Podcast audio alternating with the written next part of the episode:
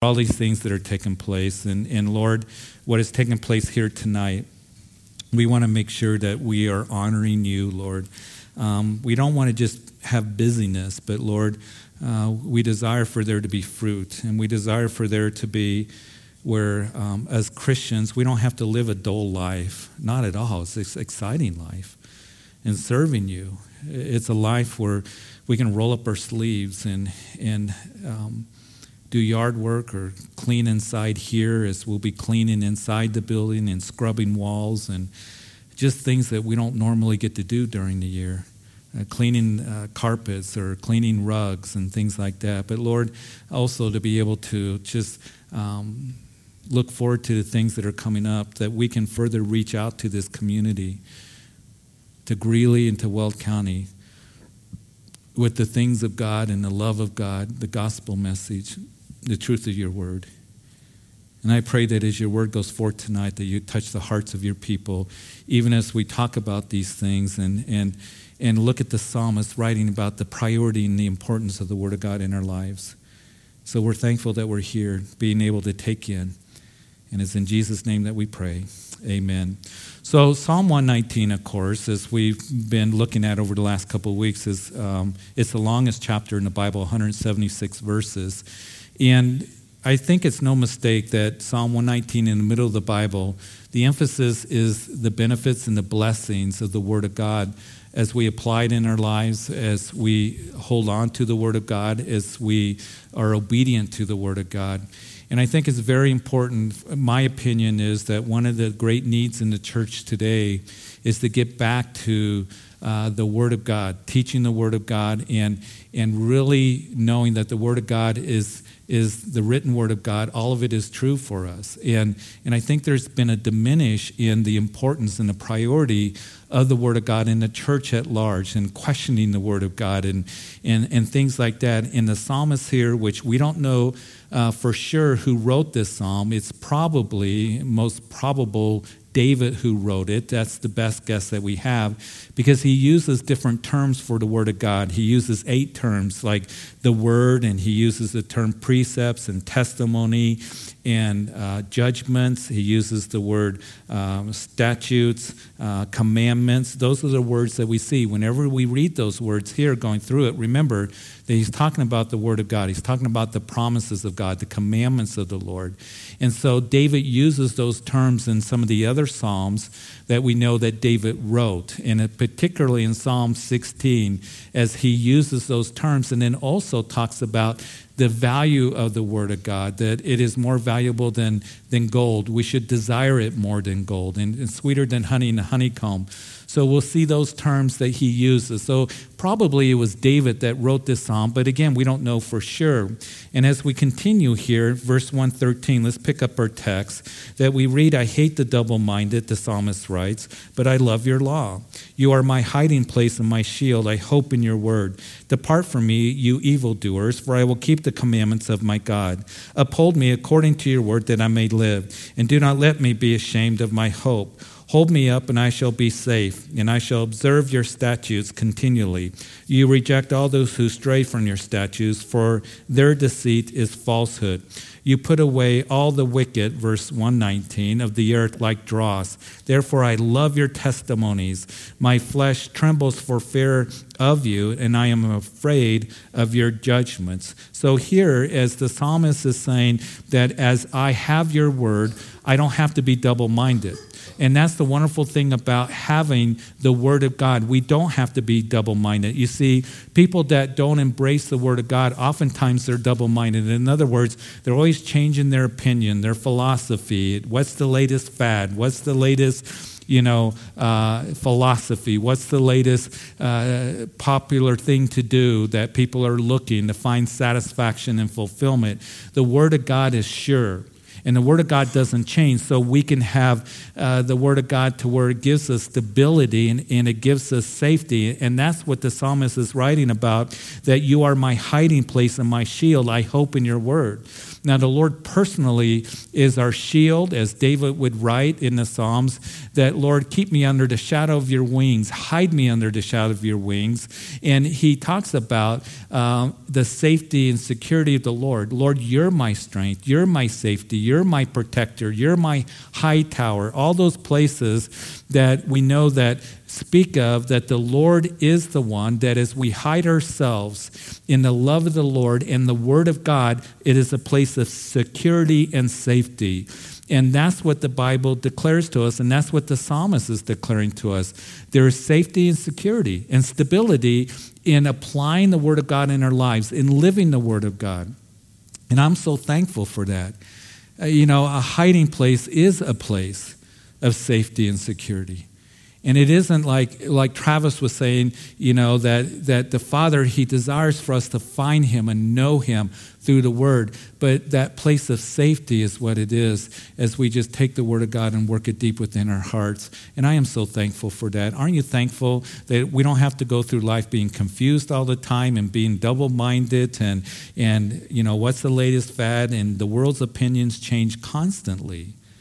But we have the Word of God that keeps us safe safe from deception and darkness and evil. And I pray that we would always remember that. Uh, I remember when you read Proverbs, Proverbs chapter 1, at the end of chapter 1 of Proverbs, it speaks of safety and security and God's wisdom.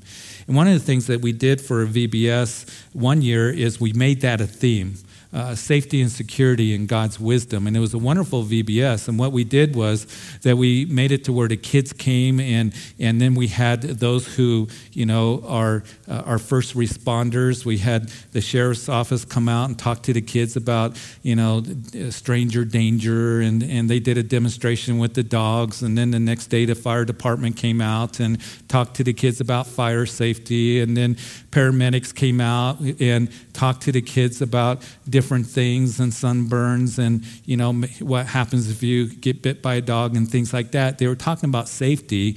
And then we made bible lessons about how there's safety in knowing the word of god. We don't have to be confused we don't have to go down a road of deception and fall into the traps of the enemy and live in the darkness of the world. So the psalmist is saying we can trust and hide in God's word, and we don't have to be double minded. And if you apply God's word in your life and live it, it will not fail you. It will not fail you. And you are going to be strong and mature in the Lord. But notice in verse 113, as we read, that I love your law, law, another uh, term used for the word of God. And in verse 119, uh, again, I love your testimonies. Testimony, another word speaking of the word of God. And it speaks of that we should have a love for the word of God. What do you mean by that? What does the psalmist mean by that? It means that we should have a desire and a hunger for the Word of God. And we're going to see that the psalmist is going to speak that we should have a desire more than the riches of the world, more than uh, all the gold in the world. And David speaks about that we should desire uh, your Word more than gold and fine gold. Just having that desire and a hunger to know His Word. And then in verse uh, 120 here, we see that he talks about having a reverence for the Word of God as, and I am afraid of your judgments. In other words, revering, having a high regard for the Word of God. This is the written Word of God. And it's interesting, we're going to see in Psalm 138 when we get there in just a few weeks. But when we get there, we're going to see that David writes that, uh, that Lord, you magnify your word above your name.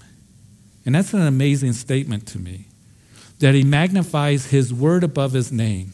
And it was the scribes and, that when they wrote the name of God in the Old Testament, L O R D, capitalized, they revered the name of the Lord so much that when they wrote Lord, Yahweh, uh, Jehovah has been translated, uh, that they would go and they would wash. They would go through a, a washing uh, and cleansing, you know, ritual and come back and start writing if they wrote it again. And some of these Psalms that you see in one verse that Lord is used, the name of God, in one verse. And they have to go back and go through the, you know, the washing ceremony. That's how much they revered the name of the Lord. So when Jesus comes along and starts saying, my Father, Boy, they didn't like that. And if you want to learn how to pray, as the disciples said, you pray, Our Father who art in heaven. And he spoke about his father, and it, it just, um, they were ones that uh, they, they, you know, were scandalized by that because how dare you call him your father? And then Jesus, as he's speaking to them in John chapter 8, by what authority do I say these things? That I do nothing apart from my father. I speak nothing apart from him. And they said, as they argued with him, how they came from Abraham and his descendants. And Jesus said, Well, Abraham rejoiced to see my day. And they said, What do you mean, Abraham rejoiced to see your day? Could it be a reference to Genesis chapter 14? That's a study for another time. But they said, You're not but 50 years of age. And Jesus said, Before Abraham was, I am. And when he said, I am, that declaration of deity, they knew exactly what Jesus was saying. He was using the name of God, and they picked up stones to stone him for blasphemy. You're claiming to be God. Before Abraham was, I am, ego eimi in the Greek. What Jesus was saying is that I am God. When Moses was at the burning bush and he asked God, What is your name that I can go back and tell the children of Israel? God said, What? I am that I am.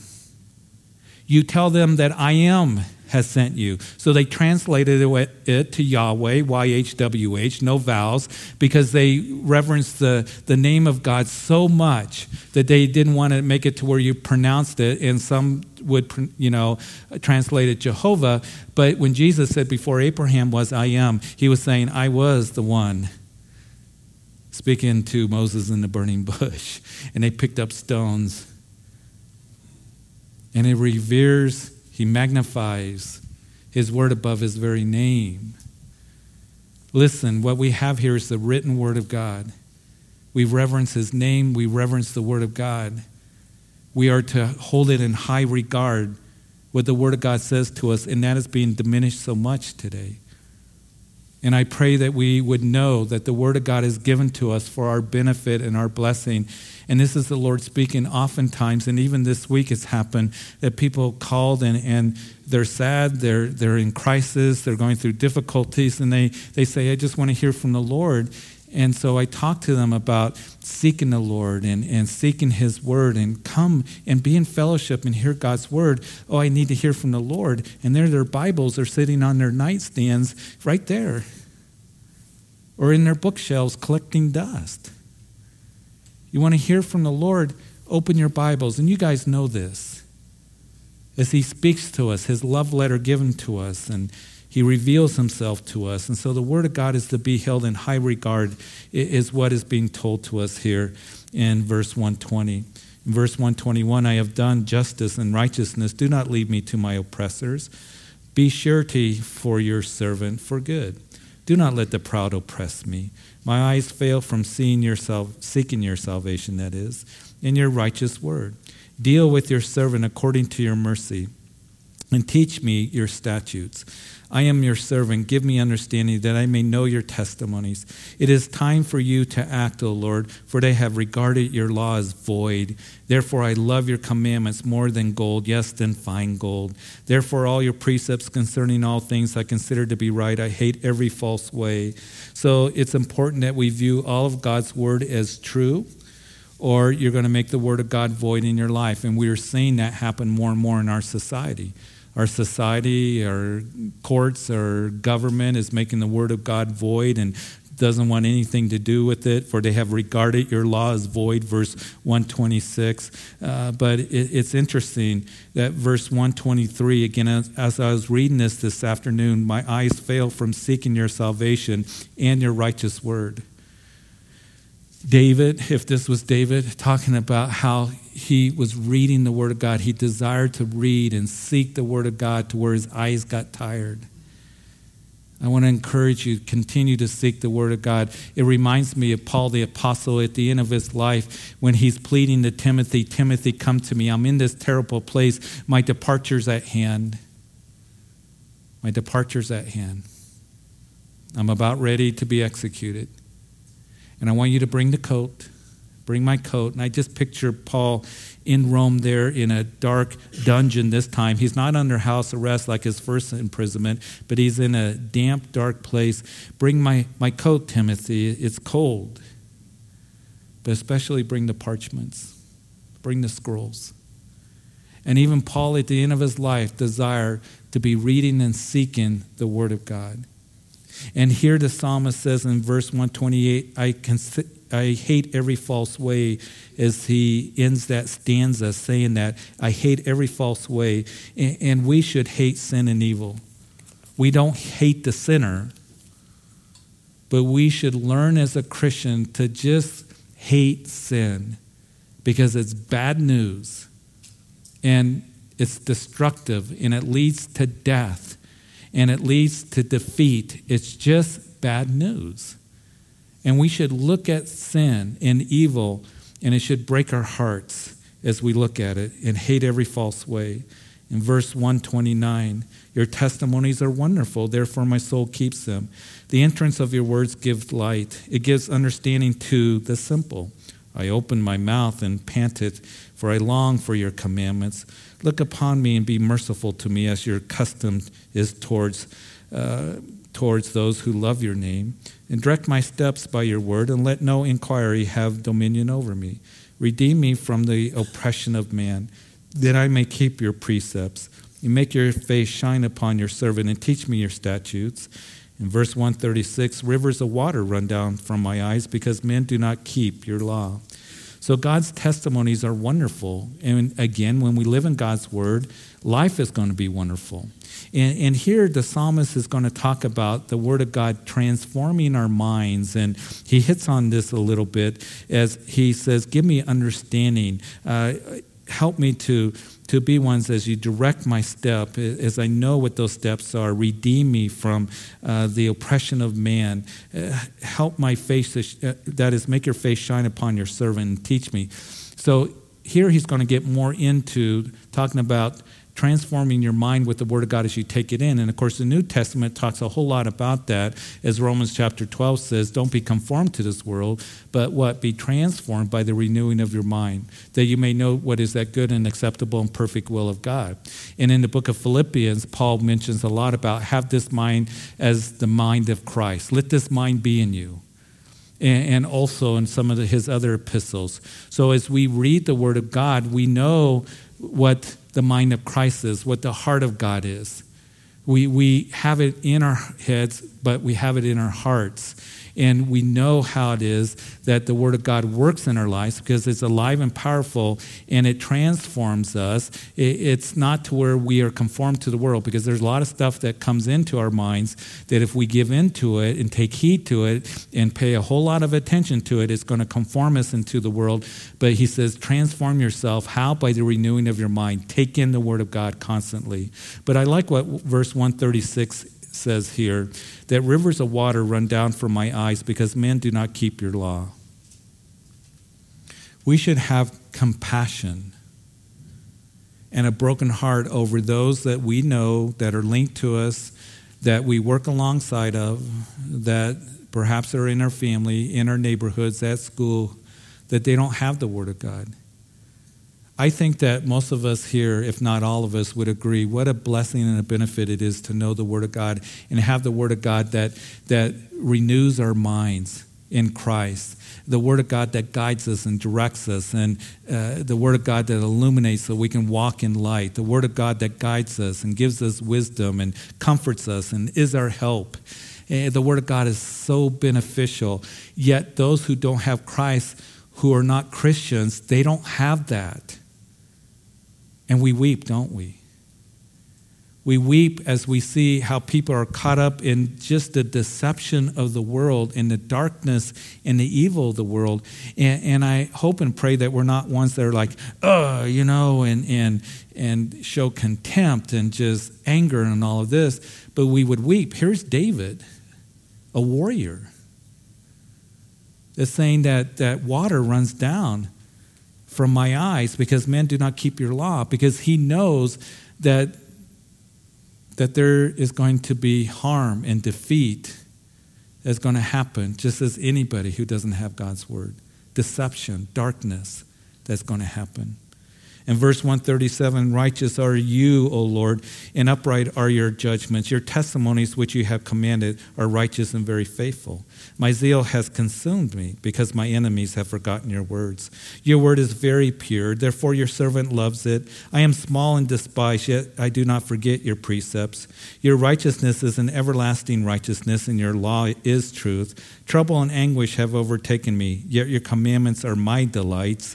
The righteousness of your testimony is everlasting. Give me understanding, and I shall live. So, our righteousness, of course, comes from Jesus Christ, but the Word of God helps us to practice righteousness, to live in righteousness in this sinful world. It reminds me so much of, what Paul writes about in Ephesians chapter 4 and we went over it not long ago, but remember that Paul, as he's talking about, that you put off the, the old man, put on the new man. In other words, what he was telling the Ephesian believers is that you no longer walk as the rest of the Gentiles walk in futility of mind and having their understanding darkened, being alienated from the life of God, the ignorance that is in them because of the blindness of their heart and, and having given themselves over to lewdness and, and work of all uncleanness with greediness as I read this to you, but you have not so learned Christ. In other words, you're a Christian now. You're not learning these things. That was when you were a non believer. That's Gentile stuff.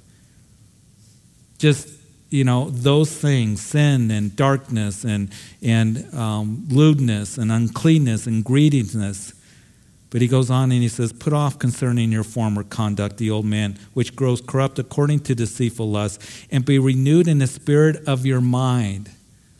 Continue taking in the truth of God's word and put on the new man, which was created according to God in true righteousness and holiness. So, just so we're clear on this, that we cannot present our own righteousness before God because our righteousness is as filthy rags. But when we come to Jesus Christ and recognize our need for Him, to be our Lord and Savior and to be forgiven of sin, then we are forgiven and we are clothed with the righteousness of Jesus Christ. Just as we see in Zechariah chapter 3, Joshua, the high priest, that story, if you've read it in that chapter, he's standing before the Lord and there's Satan accusing him and he has filthy rags on. Now, Joshua, the high priest, that to the people he would have the priestly robes and they would be very beautiful. And the people would look at joshua the high priest and say man he's a righteous man. He's the high priest. Look at those beautiful robes. He gets to go into the holy of holies. He, he, he is you know god's representative. They would see him as being so righteous but as he stood before the lord that he had filthy rags on. And the lord rebuked satan and he said take those filthy rags and give him new garments that's a picture of our salvation. As we stand before the Lord in and of ourselves, no matter how righteous you might seem to be, it's us filthy rags. But as we come and surrender to Him, then we're clothed with the righteousness of Jesus Christ. And then we get to live in righteousness. That is, live and do righteous acts, is what we get to do. Living for Him, doing what is right. That's what righteousness means in the sight of God. And a lot of that isn't talked about today unfortunately, there's people that will talk to me and they say, well, you know, is it okay, Pastor Jeff, if, you know, if I smoke weed? Is it okay if I go out partying? Is it okay if I do this? And I talk to them and I ask them, why are you asking that? Here's the thing, folks. Our, our mind and our heart should never be, how close to the world can I get and still be a Christian? Our mindset should be how close can I get to you, Lord, and less of the world. So you have debates, you know, that people are asking me about, you know, the Bible and beer. You know, soon it's going to be the word and weed, is what it's going to be. You, you wait, that's what it's going to be. And those are the things that are kind of being accepted and coming into the church and all these other things. And I think, why are we debating these things? Why are we bringing the world in? Why are we emphasizing these things? I want to live, as, as Paul writes, in true righteousness and holiness. And it, it means that, Lord, I desire to have a wholesome life. You see, the highway of holiness is better, and it's more free. And it's the best way to live. And I hope and pray that we're understanding that. that being a Christian, living in righteousness and holiness, you see, particularly young people, they think that, oh, God just wants, you know, be a killjoy and ruin my life and I can't have any fun. What God is warning us is those things will end up ruining our lives. Those things of sin and carnality. And, and we wonder, how much of it can I do? How much can I partake of it? How much can I watch? Rather than, Lord, is this pleasing to you? Lord, is this right in your sight? Can you look at what I am doing, what I'm participating in, and say, you know, that's good. God can look at that and say, that's all right. That's good in His eyes because that's living in the fear of the Lord. It's not a matter of legalism. It's a matter of wisdom and desiring to pursue the things of the Lord. And you want to live an exciting life, live for Jesus Christ. You want to be free, live for Jesus Christ. That's what I'm trying to say. You want to be healthy, you want to live rightly, you want to experience that abundant life, then live in holiness and righteousness. And as you do, living in a way, because God warns us that stay away from that stuff because it's going to harm you. So the debate in our heart should be Lord, does this please you? Can you look at it and say, This is good? Lord, am I getting closer to you? And you're going to have an exciting life, and you're going to have a blessed life. And their safety and security in those things. So I hope we're understanding those things. It's not a legalistic kind of do's and don'ts. It's the, you know, grace is living for Jesus. Paul says, Should I continue in sin that grace abounds? Certainly not. We're dead to that stuff. We live in a newness of life. Live for Him. Live for Him. Live the best life that you can. Live for Him. And grace means that I don't just get to live any way that I want. That's what some people think that those who like to talk about grace, and Paul was a champion of grace. That's what they would accuse Paul of, that you got to tell them to keep the law. And I've had, you know, discussions with other pastors. You've got to press the law. You've got to do that. You've got to put it on the people. Otherwise, you're going to have a carnal con- congregation. Don't be talking about that grace stuff all the time because they don't understand grace. That grace means I get to live for Him. Doesn't mean I live for sin. I am free to live for Him.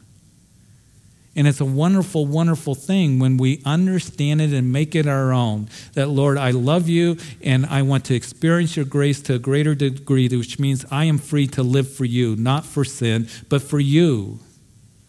Because I'm free from all that junk.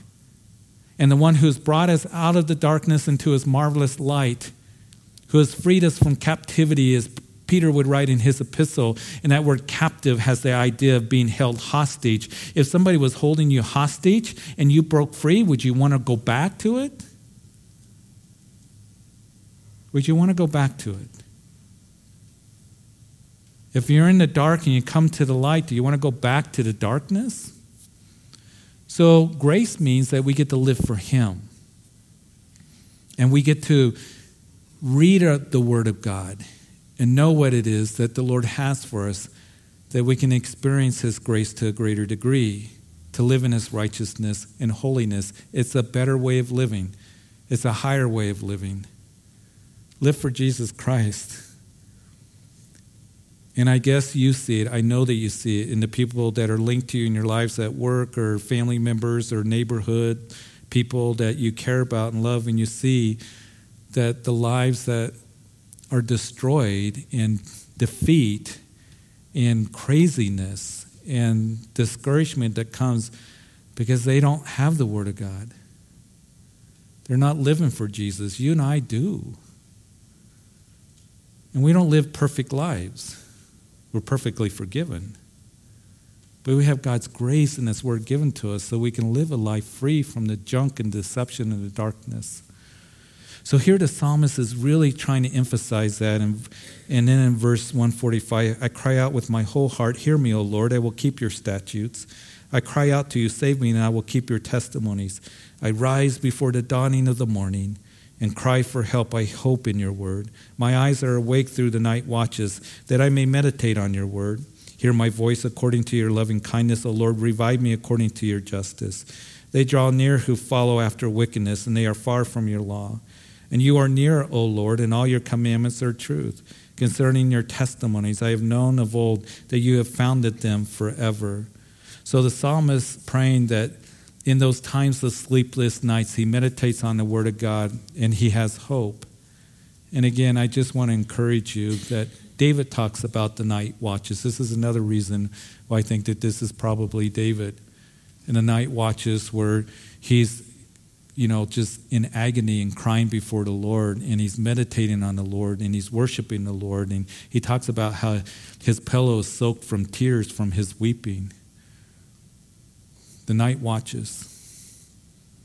Sometimes the night watches are difficult if we experience loss or hardship or when our hearts hurt. The nights when we get up we can't sleep. Sometimes we can't sleep because our minds are going. We're anxious about something, whatever it might be. So I got a suggestion for you. Don't count sheep. Go to the shepherd. Don't go downstairs and watch some stupid late night talk show or info commercial. Go to the Lord. And that's what the psalmist is saying. And that's a time in the night watches, sometimes I think, I'm almost convinced of it, that the Lord has got me up at night because that's when it's quiet. And notice that the, the psalmist, again, as he writes, I rise before the dawning of the morning. David would say that I awaken the dawn. The quietest time of the whole day is right before the sun comes up, isn't it? Of the 24 hours, the quietest part of the day is when there's the dawning of the day, very early in the morning. And I believe that sometimes the Lord would have us get up at those times where we can't sleep because that's the quiet time that He can speak to us and He can minister to us. And those are very special times. So take advantage of those times, especially in the summertime. You know, when the mornings are so beautiful, just to to be able to spend that time and awaken the dawn once in a while. In the sleepless nights, go to the Lord. Read the Word of God. Be in prayer. And the Lord's going to minister to you in a very wonderful and powerful way. Well, we continue in verse 153 that consider my affliction and deliver me. For I do not forget your law. Plead my cause and redeem me. Revive me according to your word. Salvation is far from the wicked. For they do not seek your statutes. Great are your tender mercies, O Lord. Revive me according to your judgments. Many are my persecutors and my enemies, yet I do not turn from your testimonies. I see the treacherous and I am disgusted because they do not keep your word. Consider how I love your precepts. Remind me, O Lord, according to your loving kindness. The entirety of your word is truth, and every one of your righteous judgments endures forever. So we know that the Word of God, notice in verse 154, it's revived me. In verse 156, it's revived me. In verse 159, revive me according to your loving kindness. So know this when you're feeling weak and down, that the Lord desires to revive you. And I know that many of you have experienced that, haven't you? That the Word of God, just as you read it, it'll just the promises and the Word of God touches your heart and just revives you, it strengthens you. And that's what will happen as you have your devotions. Listen, I'm going to say this again, and, and I know I'm repeating myself, um, but I will not be negligent to remind you of these things. Devotions are very, very important. As you get up in the mornings, whatever that morning means for you. Some of you may work at night or swing shifts, but as you begin your day, have devotions. I can't emphasize that enough. Read your Bible every single day. It's wonderful if you're here coming on Wednesdays and Sundays. I think it's great. It's necessary. I think it's important. If you listen to Grace FM, the wonderful teaching all day long, it's great. It's wonderful. It's a blessing. But don't use that as a substitute for you having your own devotions, reading your Bible every single day. It is the way, again, to safety and security and maturity. There's no other way to really grow in the Word of God than than you being in the Word of God and you having your devotions every single day. Make it a part of your life. That's one of the things I'm stressing to the guys, the young Timothy. You guys start now, devotions, reading your Bible. And it isn't that if you forget a day that the, you know, Lord doesn't love you and you don't have God's favor anymore. He, he still loves you. He's still going to use you. You still have God's favor, but you miss out. You just miss out. And the Lord ministering to you and reviving you and just speaking to your heart, because again, this is God's word speaking to us. So make sure that you're having your devotions. And people ask me, well, how do I do it? Do I have to do a reading the Bible in a year? You don't have to do a reading the Bible of the year. Read a chapter, read a psalm, read a Proverbs.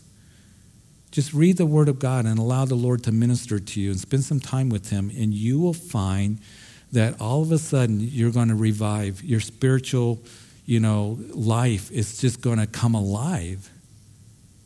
And I am convinced that uh, Christians feel a dullness and Christianity is mundane because they are not going to the Lord and spending time with Him and reading the Word and studying themselves so make sure that you make that a part of your life, a daily life, every single day. In verse 161, princes persecute me without a cause, but my heart stands in awe of your word. I rejoice at your word as one who finds great treasure.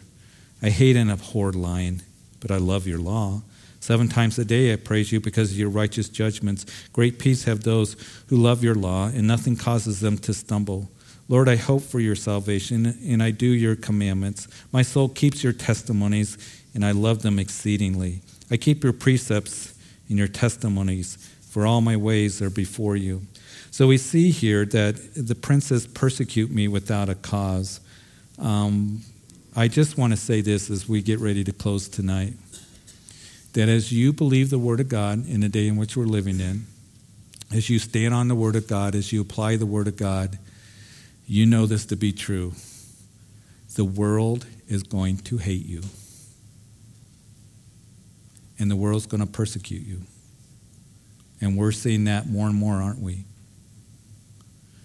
You see, we need to understand as Christians, as we stand for the Word of God, it flies in the face of what the world believes in and stands for. And we're seeing a world that's getting further away from the truth of God's word. And Jesus said, They will hate you because they first hated me. And so we're going to get persecuted in one way or another, whether that's people laughing at you or putting you down, or you're going to lose that promotion at work, or perhaps lose business, or maybe relationships with friends even family members, because you believe in Jesus Christ and you believe the Word of God. I personally believe, this is my opinion, but I think it's going to get worse as we get closer to the return of the Lord. I'm a simple Bible teacher, and Paul says that in the last days is going to be perilous times, and evil men and impostors, Timothy, are going to grow worse and worse. And what's the answer? To retreat? To water down the Word of God? To make excuses for the Word of God? To do what some are saying that the Word of God is evolving? The Word of God is not evolving. That's nonsense. The Word of God is sure, just as the psalmist has said here. And the Word of God is established forever. The grass is going to wither away, right? The flower is going to fade, but the Word of God is going to endure forever. And Jesus is the same yesterday, today, and forever. And the Word of God is our final authority, but the world's going to come against us. So, Timothy, what is it that you do? You must continue in the scriptures that you've learned from childhood. Never stop learning the Word of God. But you and I are going to be persecuted more and more for believing the Word of God, standing on the Word of God, speaking the Word of God. That's why we need each other to encourage each other and bless one another to come here and, you know, because it's a battle out there. And we come in and the world's been all over us and come against us and stuff, and it's good to be revived and refreshed, and then we have to go back out again. We need each other to bless one another, to encourage one another. We're a family, and the Lord's going to see us through. but there's difficult times that may come because you stand for the Word of God. In verse 169, as we finish, let my cry come before you, O Lord. Give me understanding according to your word. Let my supplication come before you. Deliver me according to your word. My lips shall utter praise. For you teach me your statutes. My tongue shall speak of your word. For all your commandments are righteousness. And let your hand become my help. For I have chosen your precepts. I long for your salvation, O Lord. And your law is my delight. And let my soul live, and it shall praise you and let your judgments help me, for I have gone astray like a lost sheep. Seek your servant, for I do not forget your commandments. Live God's word and make it a priority in your life. And let it be a delight to you. And so, Father, we thank you.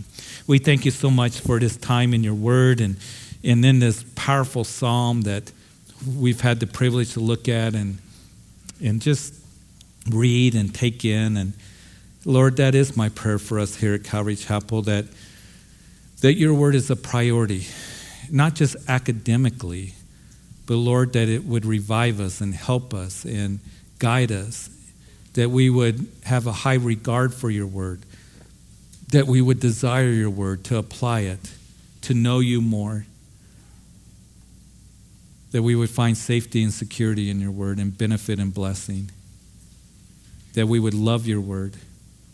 And Lord, as we study your word, you being revealed to us, your ways, your promises, your salvation, your goodness, your faithfulness, you personally, Lord, that we would grow in our love for you.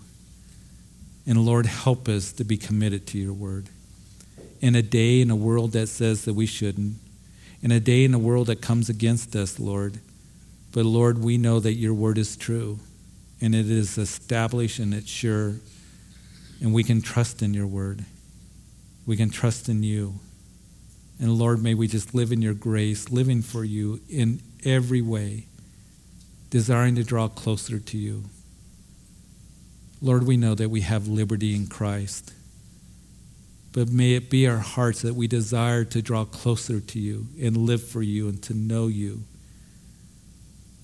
Not in a haughty, prideful kind of way, but humbled before you having compassion for the lost. May I, our eyes weep, our faces weep for those who don't know you because they are lost and they're deceived and they're blinded and they're in darkness. And Father, may we be committed ourselves to giving the gospel and the word of God to others. That's what the world needs. That's what this nation needs. Oh, Father, I pray if there's anyone even listening tonight, if you're here and you've never embraced Jesus as your Lord and Savior, He loves you so much. And this is what this Bible declares to us that we've all sinned, every single one of us. And Jesus, the Son of God, came and died for your sins. You see, He lived a perfect life. He's the Son of God. He's God incarnate in the person of Jesus Christ that came to this world because He loves you to take care of the sin problem. There is no other hope, no other salvation that is found. It's only found in Jesus and his sacrifice on the cross for you. He died in place of you and for you. He was put into a grave and he rose again. He conquered sin and death. He proved that he was the Son of God and he loves you. And now he says, Come. You can't save yourself. Not a church can save you. Not a pastor can save you. You can't save yourself. Only Jesus, as you recognize your need for Him as your personal Lord and Savior. The Bible says repent. It just simply means turn direction, quit going the direction you're going, and turn to Jesus. Let Him forgive you.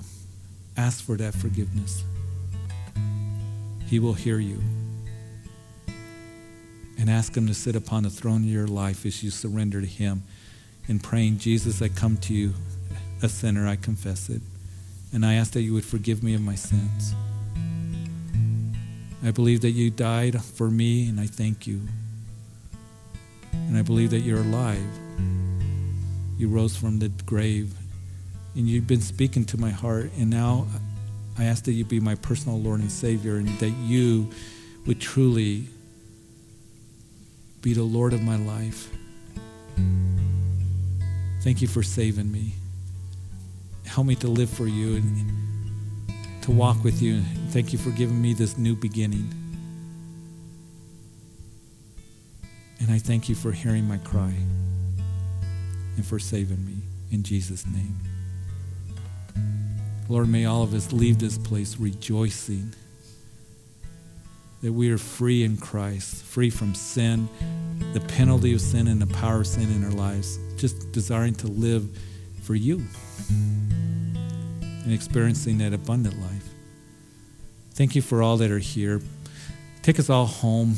And Lord, if you get us up tonight or any night in the night watches, may we spend time with you. May we begin our day tomorrow with you, just spending time and praying and taking our Bibles and reading a chapter or a psalm or Proverbs or taking time to read through a book just allowing you to speak to us, to grow in our relationship and love with Jesus Christ. I pray that for all of us. And may we encourage one another in this world that we're living in. So, Lord, I thank you again for tonight. And it's in Jesus' name that we pray. And all of God's people said, Amen. Amen. Would you please stand?